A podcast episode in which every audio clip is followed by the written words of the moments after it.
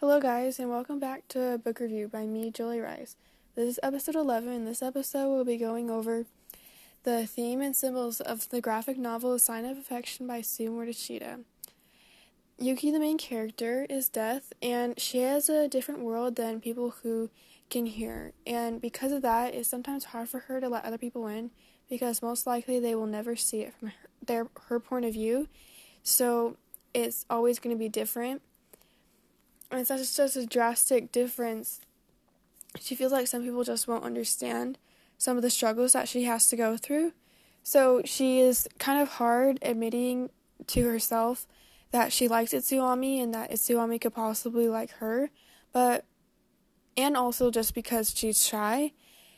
But once she does, they, they both, and he admits it too, they both realize what a big difference it made and they overcome that challenge.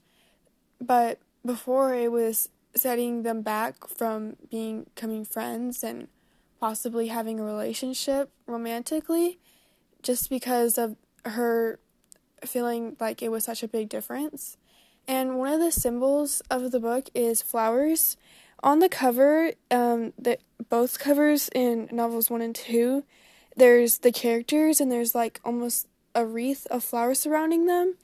And before the book starts and, like, when the book ends, there is colored art pieces of them together that also include flowers, and there's just little flowers spread throughout, and that's just a big symbol, like, that spread throughout and kind of represents Yuki and just her and her personality. And the actual graphic novel is in black and white and doesn't have cover, but, like, the small art pieces and the cover really bring the whole book to life, even though it is made in black and white.